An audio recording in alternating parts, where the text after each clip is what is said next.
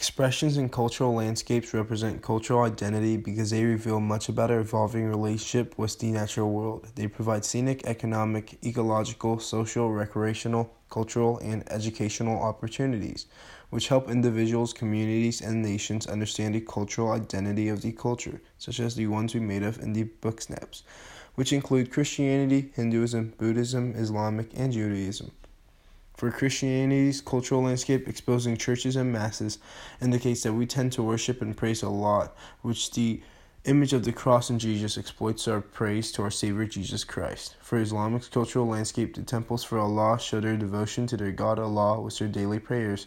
The image of the Quran, the holy text, illustrates where their daily prayers come from. Also, celebrating the Ramadan represents their belief of the five pillars. For Judaism's cultural landscape, they show their synagogue a holy place for prayer and study of their holy text, the Torah. They exploit their belief to God with their consistent praying and celebrations of Hanukkah, where they light candles according to the day. For Buddhism's cultural landscape, they have synagogues where they would be meditating for hours.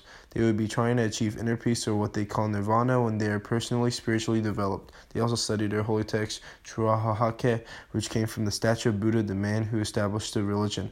From their constant meditation with nature instead of praising a deity, they, it shows they believe actions are more important than beliefs.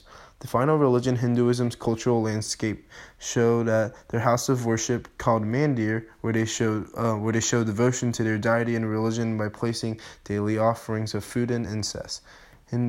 Hindus also cleanse themselves in the Ganges River, illustrating themselves becoming anew without sin. Their whole religion is based off of kindness to achieve good karma, identifying themselves as very philanthropic and religious.